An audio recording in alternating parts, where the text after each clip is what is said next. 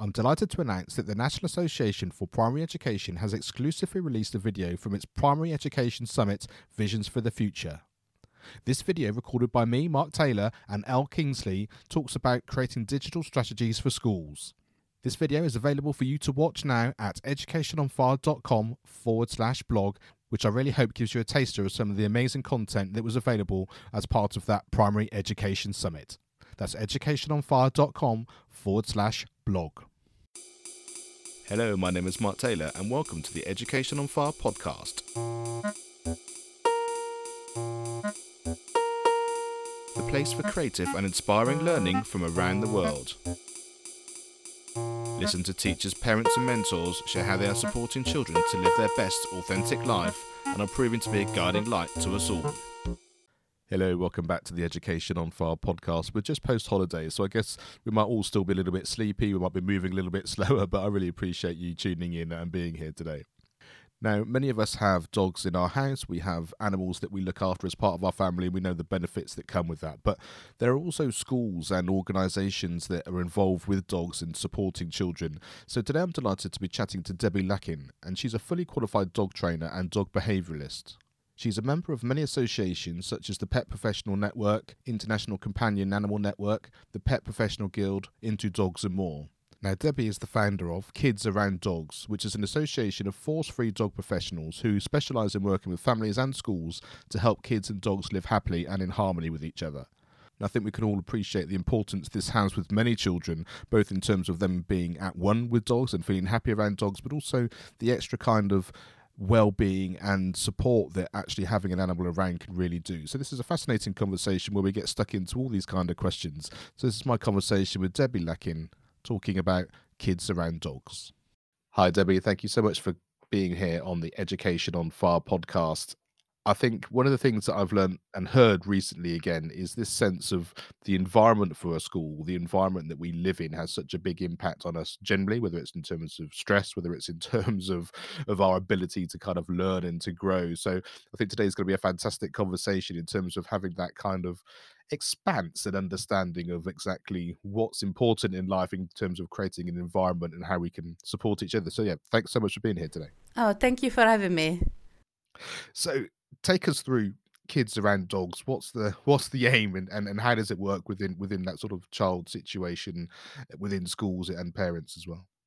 Uh, so, Kids Around Dogs is an association of professionals, uh, qualified professionals, and we work with families and schools to make sure that children uh, can be educated around dogs, to know uh, what dogs are like, what they don't like, how to behave around dogs, to be a bit more dog savvy. And we also help children who are scared of dogs. And we also train dogs. So not only we train the, the humans we also train dogs. Um, and one of the one of our uh, topic is in fact school dogs and that's uh, that's something that I've seen uh, very much lately um, becoming more and more popular. We see more dogs in schools, and it's brilliant. You know, I love to see dogs in school, especially after the pandemic. A lot of kids are going back to school with some anxiety and some. Uh, you know, doubts about being there. And a lot of children, I was one of those kids that didn't want to go to school for many reasons, such as didn't like studying. um, and you know, there, there, there could be also some problems at home. There are there are a lot of reasons why a child might feel uh, uneasy about going to school. And throughout the day things can be difficult. They might have uh, a little problem with a friend for example and they might not be able to find that connection with someone. So through an animal assisted intervention in, in our case uh, with dogs um, there is that connection with the animal um, the dog will will accept you in a way when it and that affection that uh, the sense of the uh, warmth that a dog can give you and the soft fur. So there is a lot of uh, uh positivity around having a dog in a school, um, especially, like I said, from the point of view of, of the children. Obviously like dogs, um, but we can also help children who are scared of dogs. Um, so with this, the dogs in school, they can be um, educated on how to recognize the similarities that we have with dogs, uh, things dogs do for us, things we can do for them, how to speak the language of dogs, so the children can really learn a lot of things uh, about dogs. They can also keep them safe, but also empower them to be um, around this wonderful creature. Uh, so having school dogs, I feel, is extremely uh, beneficial for the children. The thing that sometimes makes me um, worries me a little bit is how um, often schools or the the handler that takes this, the dog into school might not be fully aware of how the dog is feeling.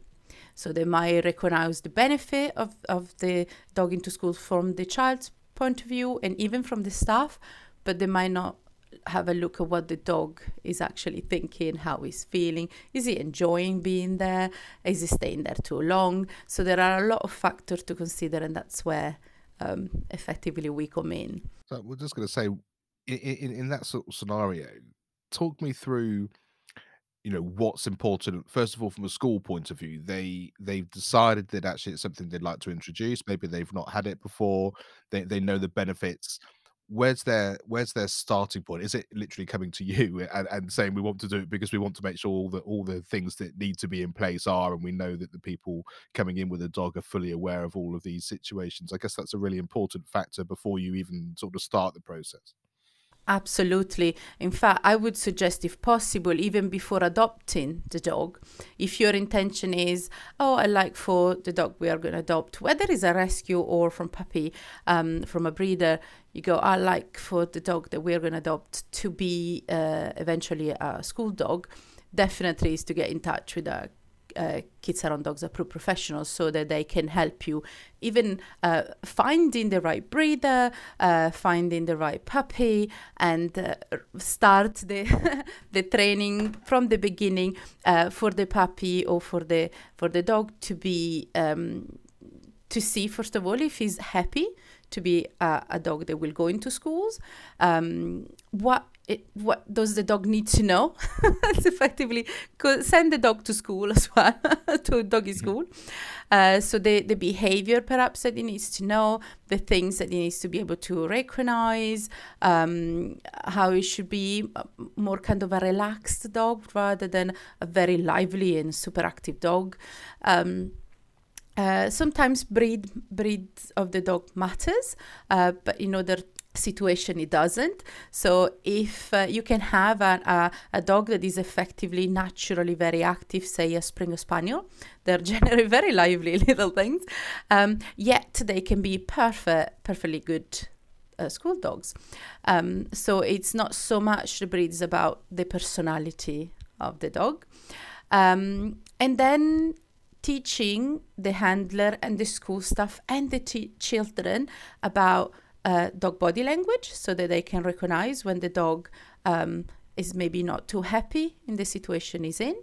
Um, for example, say that the dog um, yawns a lot, or even just take a good yawn when uh, there is no bed around, or when you think, oh, that's a bit odd for him to be tired now. Um, so that could be a sign of stress.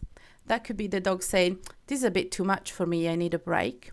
Uh, lip licking is also quite common in dogs to say, bit much for me. I need need some time out. Leave me alone. um, the more obvious could be that the dog just walk away from a situation or he turns his head away from a situation. Um, those are a bit more obvious and easier to spot. Uh, and when that happens, we should be listening to the dog and follow him out of the room as such. So recognizing some basic canine body language is important, and I like for kids to learn that too. So not only um, the handler of the dog. Um, some behaviors that are, I, I think are important for dogs to know is, for instance, to lie down, especially if you have a big dog. If they sit, the most common behavior is always the sit, isn't it, in a dog? Everyone is like, sit to every dog. Uh, but effectively, a lot of dogs don't like to sit as well.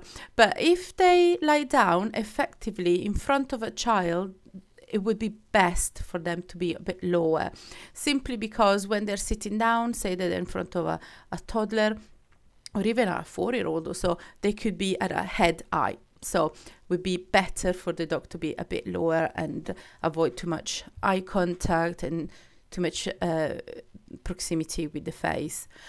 Um, also, uh, the logistic of the school.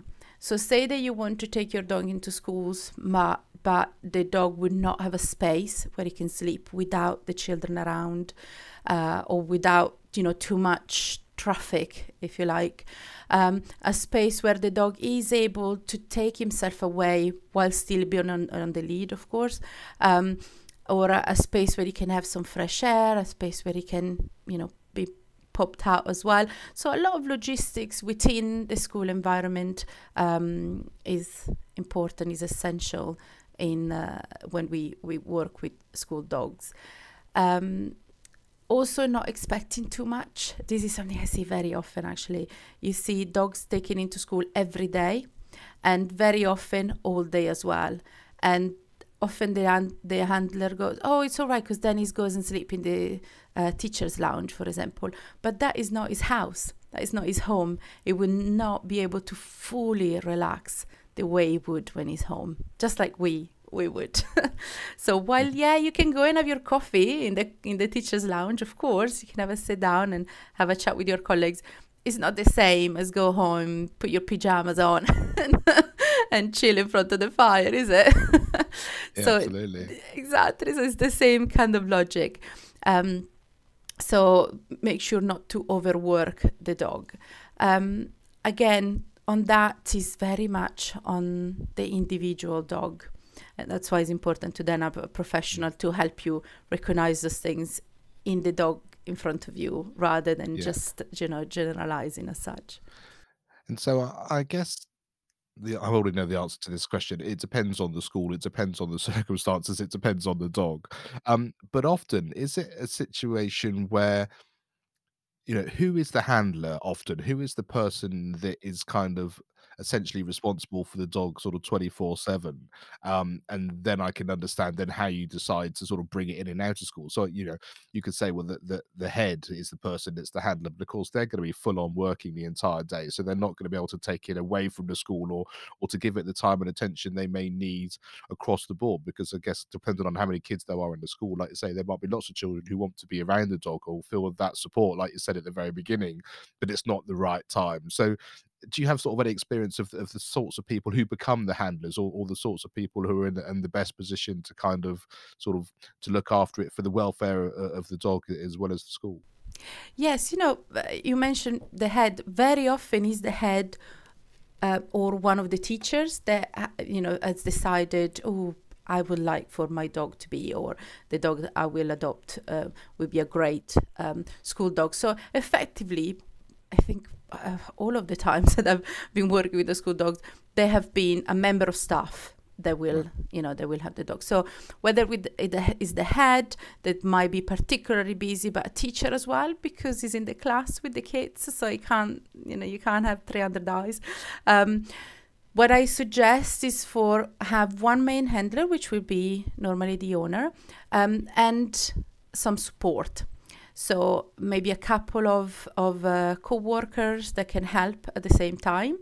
Uh, but also have perhaps a professional dog walker or a, a doggy daycare kind of thing that can come to pick up the dog in at some point in the day when we know they have reached, you know, they say that the dog can only do uh, three hours in the school, for example, then you can arrange for a professional or a friend or a family member um, to come in and pick up the dog from work so that you can then uh, carry on with your work. The dog is fine because they've gone to um, to their home or to a daycare or whatever. And uh, so he's happy. he's all right outside of the school environment. You're relaxed. You can carry on working, taking care of the kids because you know your dog is going to be okay. Um, and I think that is the, really the best way. Yeah, and it just struck me there really that you're you're introducing a new member of the school family, aren't you? And and and that changes depending on the schedule of the school, depending on the schedule of, of who the who's involved, and and it can become sort of very personalised. And that makes so much sense. Then, like say, the the main person, the main handler, but then all that support network around. As all of us with children know, you know, you, you need that support network to just to keep life moving and all those balls that you're juggling. And there's nowhere busier than a school for for that to be the case. And I think it's so important for everyone listening to, to sort of to think like that because like i said when we first started this conversation you know the benefits of having a dog around the benefits for the children the change of the environment within your within your school sounds amazing. It's like let's go do it. But then as with all these things you know there's a lot of thought and consideration which needs to be to be put into place as well and then you need that kind of considered yes this is the right way to do it and actually we've now found a way that works for us whereas maybe before it was still a great idea but we weren't in a position to put it into place in the in the way that you mentioned yeah, yeah, yeah. And to be fair as well, is because it's such a popular thing now, a lot of school or a lot of people are aware of the positive um, aspects of having a school dog. So I feel that because they understand the benefit, they would want to do things the right way. Um, after all, if the dog is not happy, the whole project, the whole project would just fail, wouldn't it? If if God forbid anything should happen, or if the dog just doesn't stay still when a child is trying to read, for example, you know, things like this, you go, hmm, things are not working out quite as planned. um, so of course the, the, the project in itself would just would not be working out and so you would uh, you would have to leave the dog home um, instead of taking it to school. So i am i really feel positive that most people would want things to go perfectly yeah. well um, from from everyone involved. Um, yeah. And do you sort of have a sense of, of of the benefits that can be structured in that way because like i said you can the, the well-being idea is um is something which i can completely understand and then like you mentioned about sort of the fear of dogs as well whereas that becomes a much more kind of I don't know if it's timetabled in that way, but that sense of you know we need we need to have a program here which supports um supports the children in in maybe a more pragmatic way than just having a dog around, for example. What's your experience of that? Uh, so I don't know if you know this, Mark, but I uh, designed a protocol to overcome the fear of dogs in children. So it's a protocol designed in uh, 10 sessions. Uh, seven, when they're done privately, seven will be done on, generally online, but can also be done face to face. During those seven sessions, the child learns about dogs. Again, basic things. We don't want to um, overwhelm the children, um, but they learn about dogs and and we uh, cognitive behavioral therapy as well. They uh, learn to kind of change their mind about mm-hmm. dogs, mm-hmm. and every week they'll have a little task or a game to do, um, and then they have re- they receive a reward for doing this task. Uh, I'll give you an example of, of the task. For instance, um, one of my favorite is when at some point they need to write or uh, draw, come up with a story about a dog. And then uh, online or face to face, they would read their story or tell their story to uh, to myself or to a KAD approved professional and the dog. So it's uh, it's it's good fun because you always you know what kids are like they come up with like the best stories. Very creative and everything so it's really good fun. And even if uh, some might not be uh, quite too happy to write they can always you know draw it or they can just make it up uh, there and then. I'm, I'm happy with anything as long as the child uh, comes up with it. Um, and the fact that they have taught about a dog they might have come up with a name for the dog and a dog might be looking in a certain way might be even i don't know a pink dog for example is fine. Or a dog with enormous ears and a tiny little tail whatever they want and an adventure has happened to this dog and then there is a resolution. And very often the, the things can be quite short. The dog might have uh, gone to the park and needing a really really big wee and done a wee go home. Sometimes it's just that easy. And it's fine it's fine. Um, whatever story it came from the child and that's crucial because it's one of those times where the child is not been thinking about dogs in a way where maybe the dog is going to lick him, the dog is going to bite him, the dog is going to jump on him. It's not about that. They're thinking about the dog in a very different way of what they're uh, used to, what their mind will tell them to do. Um, so with tasks of this kind, we end the teaching they learn about dogs and learning to change their mind about dogs. And then we do the introduction slowly on on with the dog. Like I said, for instance, if they were to tell a story or read a story to a dog, it could be done on a screen or it could be done in person at, an, at a distance. we wouldn't expect the child to sit next to a dog. Um, the dog will be with the handler on a lead. So say that they're working with me, the dog will be will be my dog on a lead with me, or the school dog if we're working with another dog. Um, the lead is important because it helps the child to feel safe because they think, oh, well, the dog is on the lead. But at the same time, there is that connection between the handler and the dog through the lead. And also, the dog learns not to uh, go off and, just uh, wander away. Um, so, yes, through little uh, tasks of this kind, learning, they start having this connection with the dog. And then they finally meet the dog. They've learned so much about them and you can talk about the things that they're learning. So if you go on a little walk with the child and the dog you can say oh look at the um, dog's ears for example. If the dog's uh, ears are pulled back or down the dog is not very happy. Well let's have a look at what might make the dog upset. So we might have a look at the environment and maybe there is a car alarm that is going off and the noise of the car alarm is upsetting the dog. So we can discuss things like this um, with the child. And they're all things children can really relate to. Uh, fireworks is something that scares many many dogs and many children, so they can relate to that as well. And it's brilliant to see how they realize that they have so much in common with dogs. They can start to understand them, and with this connection, they slowly um, build up their confidence, the confidence that they need to um, to live in a world with dogs. And I think what just really came to mind was the fact that all of those things that you said make so much sense in terms of of the, of the relationship with the dog but it's so far removed from now we're going to do a maths lesson now we're going to yeah. do an english lesson now we're going to you know even just my whole demeanor about my thoughts of education and learning even sat here while we're chatting suddenly has a very different feel about it it's got a different air of an environment and a and, and a way of being and i think it's it's very hard to quantify that but we all know that's the case don't we so yeah. I, th- I think you know just experiencing that and maybe um, understanding of, of what you're able to give and to and to make that decision, like you say, to, to get involved in that way is something which is beneficial in so many different levels. That mm. um, yeah, I, I just love it. Well, imagine you know sitting there doing math, right? Like I said, I wasn't the kid that would jump to school. I I didn't love school.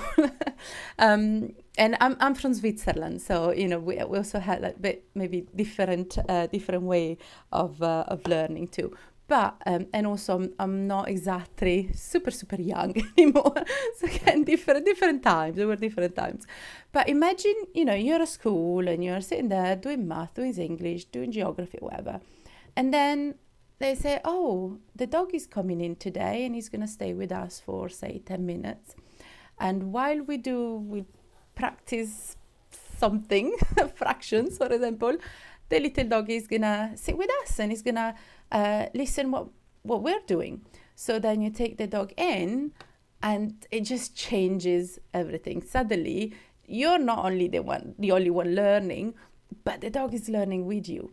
So how can we help the doggy to understand what that is like, for example? Or you can even use the dog as a reward in a way.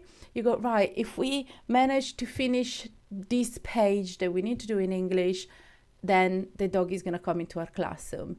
And that could motivate the kids. Unfortunately, you know, some things still need to be done. the, the curriculum still have to be uh, to be done. They need to, to learn certain things so why not make it a little bit more fun and more rewarding? I go, right, okay, we're going to finish this page and then the dog is going to come into our classroom. Yeah, awesome.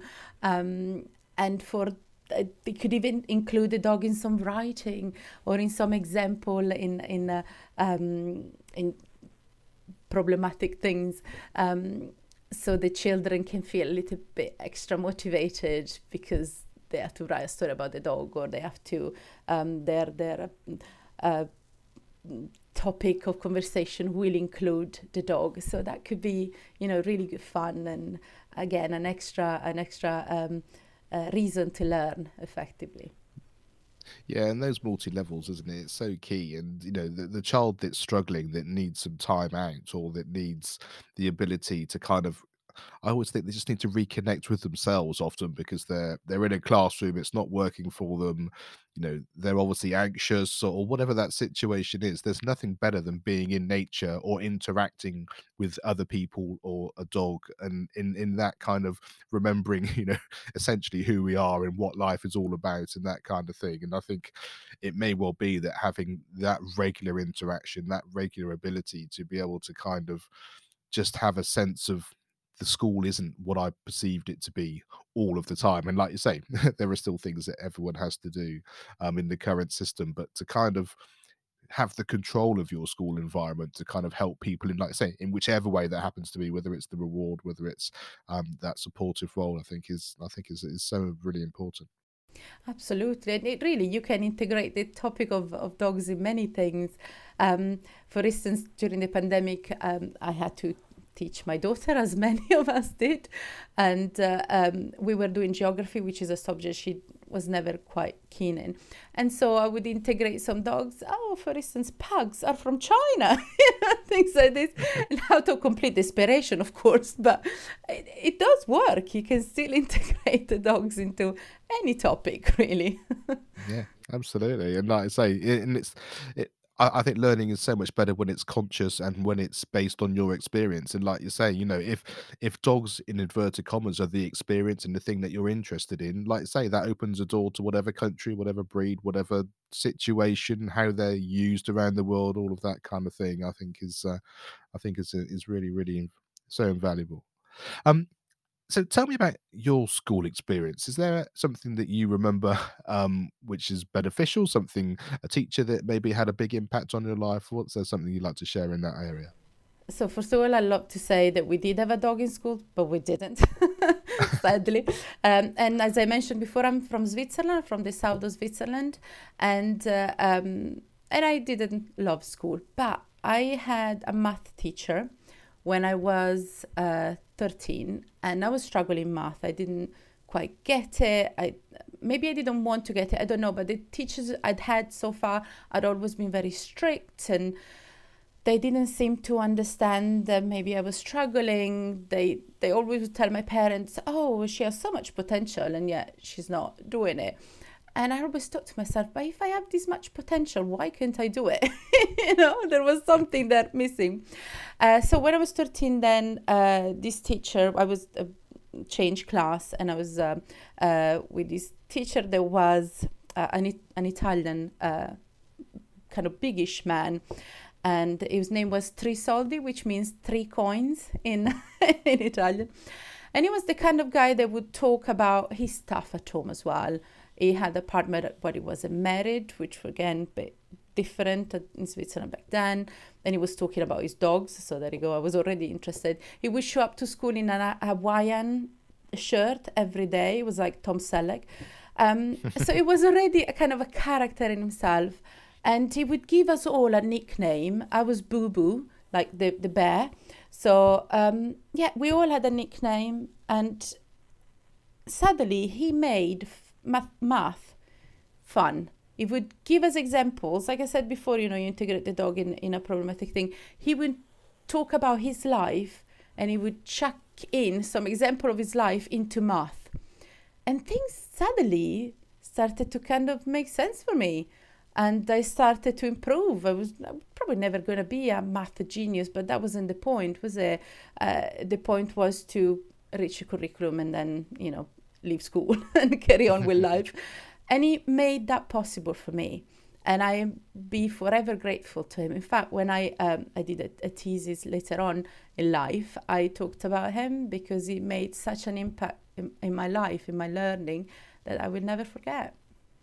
Yeah, I love that, and I love the like the Hawaiian shirt. I love that. I do, I did that when I was doing some sort of whole class samba stuff in various different schools. I'd make sure that I turned up in in something which was different than everyone else that was gonna was gonna be there, just to kind of to to sort of set that scene. One of it being obviously Brazil, but also that sort of sense of a slightly different sense. But I, I think that kind of you know it's understanding that whatever your personality or whichever way works for you, that's the best way because that's what then gets the connection, isn't it? And I and I think that's so much and so much what we what we hear here on the show is the fact that it's about how that person was felt or what they understood or the connections and and all of that and whatever that is for you that's the way forward as an educator or, or even as a parent whatever you know it's that sort of fully embracing that sort of authenticity. And if it connects with you as the person delivering it it then transfers to the the, the people receiving it i think. And uh, there there is no best practice for that other than it is what it is and, and and it's and it's doing it doing it in your way with the training and the knowledge and everything that you understand as well. Yeah. Um what was the best piece of advice you were ever given or maybe you'd like to flip it in terms of the bits of advice that you might give your younger self now, looking back as a as, as a more mature Debbie, but been able to help help the younger one. know, shall I tell you the story of how I got this piece of advice? It's a bit funny, but um, when I was 20, I traveled to Japan. And uh, I had a friend in, in uh, uh, Osaka. So this friend took me uh, to see those people that can read your future weather by the way you write your name. So I wrote my name, and this lady said many, many things in Japanese, and my friend would translate. And it's funny because this lady was going, and my friend would just say like three words. I'm like, mm, pretty sure she said more than that. Never mind. uh, but one of the things that really stuck with me is that she said at the time, learn to do one thing at a time. And this is something I always struggled in life because I, I always want to do a million things at once. Uh, and funny how we know now that multitasking is not a thing. Um, and I understand it now. So every now and then, still today, now no longer 20, I go back to that do one thing at a time. Because when I struggle, when I can't do really what I want to do, I realize I'm doing too much, too much all at once. So I take a step back do my little list and go right i'm going to do one thing at a time. So that would be um, probably the best advice i've ever got um, and i can still and i still use it today. Yeah. I think it's amazing like you say when you and and also the way that we forget as well isn't it? It's like you know it's the case you've done it a million times and then when things aren't quite clicking into place on any given day you think, ah, yes, I, I, I remember, and then you can go back and, and do it again, and that that that that's so true. I remember someone recently telling me about a conference. Um, you know, I'm I've given you loads of tips, I've given you loads of advice, I've given you loads of examples, and you'll want to do it all because you think it's going to make a difference. And they said the same sort of thing: pick one thing, implement that, and then if you want to add another one do that but the one at a time was the thing which one you can control and two you can kind of um don't feel overwhelmed because of all those things. And uh, yeah, one one at a time. Great, great advice. Um, is there a resource you'd like to share? And this can be anything personal or professional, whether it's a podcast, a book, a video, film, song, but something which has had an impact that you'd like to share. Oh, uh, oh gosh, that's a very good question. I think when I was younger, and again, uh, every now and then later in life, there was the um, Paulo Coelho book, The Alchemist, uh, mm. that I brought back again in life later on, and uh, um, some wise word from uh, Louise Hay as well. Um, she was. Um, you might have heard of her, she was very famous. Uh, she brought the manifesting happiness. And I, I do believe that if you think positively about life or aspects of your life, then you can um, also look at things in a different way and hopefully bring you joy and bring you happiness and again positivity. And I do try to use this and to tell my daughter about this as well, and uh, and the uh, people I work with. Um, and I, I sometimes I feel like dogs are a little bit like that. They don't uh, they probably don't think too much about the problems of life and the stress and and you know when I'm supposed to cook for dinner every day of my life because dinner is going to be served for them, I guess. um, but yes, it's uh, books like uh, Paulo Coelho, The Alchemist, and Louise Hay, kind of all of the ones she's written, um, that have um, have helped me to try to be more positive and try to be happier. And even when things are, let's say, not work out the way I want them to do uh, or to be, um, I try to think, right, why hasn't that worked out for me? Maybe it wasn't the right thing. Maybe I should change something. And that often helps me to just be able to look at things in a different uh, way and change them for the better. So, yes. Yeah.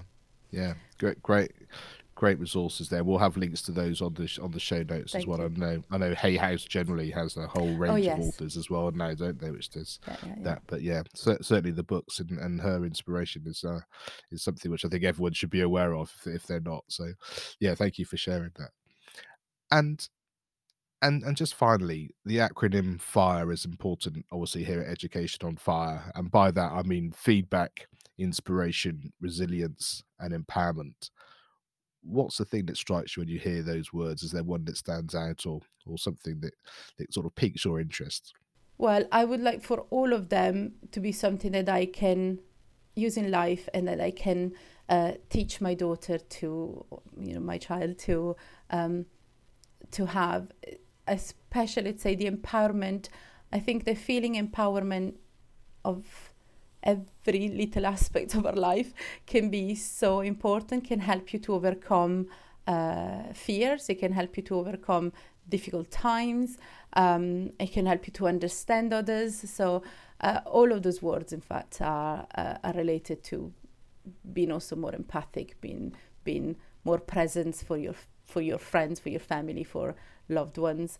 Um, so, yeah, I would say this would be my answer. Yeah, I love that, and and it fits so nicely in terms of, like you say, all those things about being present and empathetic and, and those sorts of things. You know, I can I can see that from you know your your love of dogs and what you do yeah. and all that kind of thing. Because there's there's nothing there's nothing more sort of synchronized or the synchronicity of, of that kind of being with a dog in a room in a, in a, in a place there. It has to be about the here and the now, and um and I can I can see why that really speaks to you so much. Well, Debbie, thank you so much for for sharing all of that. It's really given me food for for thought in terms of of what a school environment can look like. I've I know of some people who bring a dog in just externally on on the odd mm-hmm. occasion, yeah, but yeah. The, the, the idea of that sense of you know having a having a school dog and and and and how that can work in so many different ways, I think is fascinating. So so please just tell people where they can find out more about you and, and obviously the work that you're doing.